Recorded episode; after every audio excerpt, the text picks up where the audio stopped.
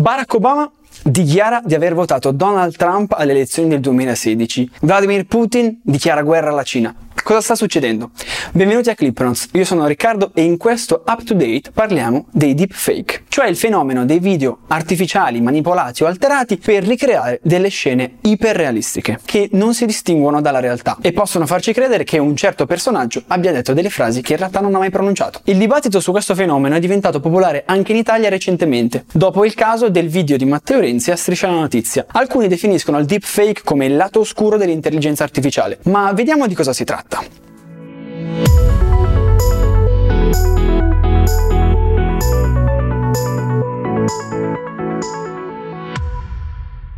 Che cos'è il deepfake? Con questo termine si intendono dei brevi filmati realizzati utilizzando l'intelligenza artificiale e il deep learning per manipolare, alterare, creare totalmente da zero dei video che sembrano reali. I software che generano questi video sfruttano le reti neurali in grado di apprendere automaticamente e riconoscere il mondo che ci circonda e ricreare un mondo realistico. Si parte da immagini reali in 2D per creare un mondo 3D realistico. È un processo simile a quello utilizzato da FaceApp, nota applicazione che ha spopolato quest'estate e che sfruttava appunto le reti neurali per creare una versione ringiovanita o invecchiata della persona nella fotografia. La parola deepfake è stata coniata nel 2017 e ha origine dal nome di un utente di Reddit, anche se un primo riferimento a questo fenomeno può essere ricondotto a Video Rewrite, che è un progetto del 1997, in cui veniva modificato il video di una persona che parla per farle pronunciare pronunciare un audio diverso dalla traccia originale. Il deepfake è poi spopolato su internet soprattutto nel mondo della pornografia. Il web infatti è stato inondato da video con protagonisti celebrità internazionali come Taylor Swift, Katy Perry e Scarlett Johansson e i social sono dovuti correre ai ripari per tentare di eliminare o comunque arginare questo fenomeno, che però poi si è spostato sul revenge porn fino alle bufale e alle fake news. Infatti proprio nel mondo delle fake news i deepfake aprono di fatto un nuovo capitolo.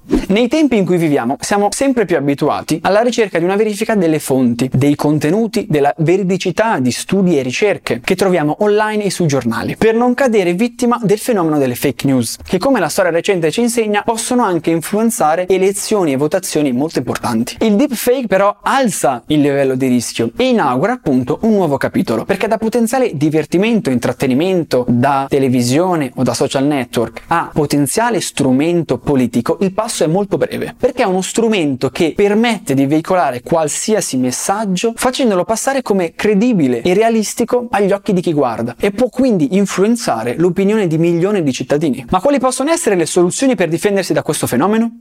È da quando sono apparsi i primi video online che i ricercatori si sono messi a studiare dei metodi per smascherare i video falsi. Un primo metodo era quello di analizzare il battito delle palpebre delle persone nei video, perché nei deepfake il battito non seguiva una frequenza come quella reale, ma ovviamente i software di deepfake si sono aggiornati e sono migliorati, rendendo questo metodo inutilizzabile. Siwi Liu dell'Albany State University di New York ha presentato due metodi per sconfiggere i deepfake. Un primo metodo consiste in un software che si concentra su alcuni pixel specifici andandoli ad analizzare, perché quando in un video di deepfake il soggetto non guarda in camera, molto spesso il software manipola o altera leggermente i suoi lineamenti rendendoli irrealistici. Il software presentato da CWU va a identificare questi pixel e smaschera il video di deepfake. Il secondo metodo invece è un software preventivo, cioè un software che viene applicato a dei video per evitare che possano essere successivamente manipolati tramite deepfake. Questo software inserisce all'interno di un filmato dei pixel specifici con lo scopo di ingannare il meccanismo di deepfake nel momento in cui andrà a ricercare dei volti da manipolare. Oltre al lato tecnologico, per potersi tutelare da questo fenomeno si sta anche pensando a dei metodi normativi, cioè delle leggi che possano tutelare sia le vittime che dissuadere le persone da produrre dei contenuti di deepfake. Ad esempio, in Virginia, negli Stati Uniti, dal 1 luglio 2019, aggiornando la propria legge sul revenge porn, sono andati a inserire dei provvedimenti specifici per i deepfake. Oppure, spostandosi nello stato di New York, è in discussione una proposta di legge che equipara chi produce materiale di deepfake a un truffatore. Ma ovviamente se ne parla anche in Europa e nel Regno Unito. Ma nel futuro, con dei software in costante evoluzione, basteranno questi metodi?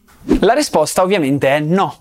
Secondo Li, ricercatore di computer science all'Università del Sud Carolina, nel giro di sei mesi massimo un anno i video realizzati con software di deepfake risulteranno totalmente indistinguibili dai video reali. Questo ci fa notare come le soluzioni tecnologiche e normative siano insufficienti per contrastare questo fenomeno. Quindi c'è chi suggerisce un approccio etico al problema per incentivare la formazione di un nuovo senso di responsabilità globale e garantire che questi software siano progettati in modo tale da garantire il rispetto della persona, in particolare in conformità a quello che prevede la Carta dei diritti fondamentali dell'uomo dell'Unione Europea e dal contesto sociale, morale e etico in cui i software vengono applicati. Se pensiamo che questo sia un fenomeno che non ci riguarda, Sbagliamo, perché è un problema che riguarda tutti quanti, sia nel momento in cui siamo cittadini, parte della società, perché come abbiamo detto, il video di un personaggio politico o di un personaggio autorevole che pronuncia delle frasi compromettenti può influenzare l'opinione pubblica e quindi determinare gli assetti politici di stati e continenti. Oppure il deepfake può essere utilizzato per colpire delle aziende avversarie, per diffamare un competitor commerciale. Oppure nella vita di tutti i giorni può essere utilizzato per organizzare delle vere proprie truffe, dei, dei ricatti, delle minacce o fenomeni come il revenge porn o vessazioni psicologiche. Un esempio della potenza di questi software può essere dato da FaceApp, l'applicazione che nominavamo prima, oppure da un sito internet che si chiama thispersondoesn'texist.com che genera automaticamente il video di una persona che non esiste ma che sembra altamente reale, vi consiglio di provare, ogni volta che la pagina viene refreshata. Cito questi due esempi perché fanno anche parte della soluzione. Esempi della potenza di questa tecnologia tecnologia fanno sì che diventiamo sempre più consapevoli e abbiamo sempre più familiarità con questo fenomeno e ciò ci permetterà di avere una sempre più sviluppata consapevolezza critica nei confronti del fenomeno del deepfake o delle fake news in generale. C'è chi dice che quando sono apparse le prime immagini photoshoppate le persone si ponessero gli stessi dubbi. Non so se siano proprio dei fenomeni paragonabili, in ogni caso è consigliabile non minimizzare il fenomeno perché è potenzialmente molto pericoloso, come abbiamo detto in questa puntata. Voi cosa ne pensate? Quale credete possa essere l'evoluzione di questo fenomeno e le soluzioni alla sua pericolosità. Questa puntata finisce qui, vi ricordo di seguirci su tutti i nostri social, in particolare su Instagram, trovate questa puntata anche su Spotify e su tutte le altre piattaforme di podcast, visitate clipnotes.it e noi ci vediamo sempre qui alla prossima puntata. Ciao!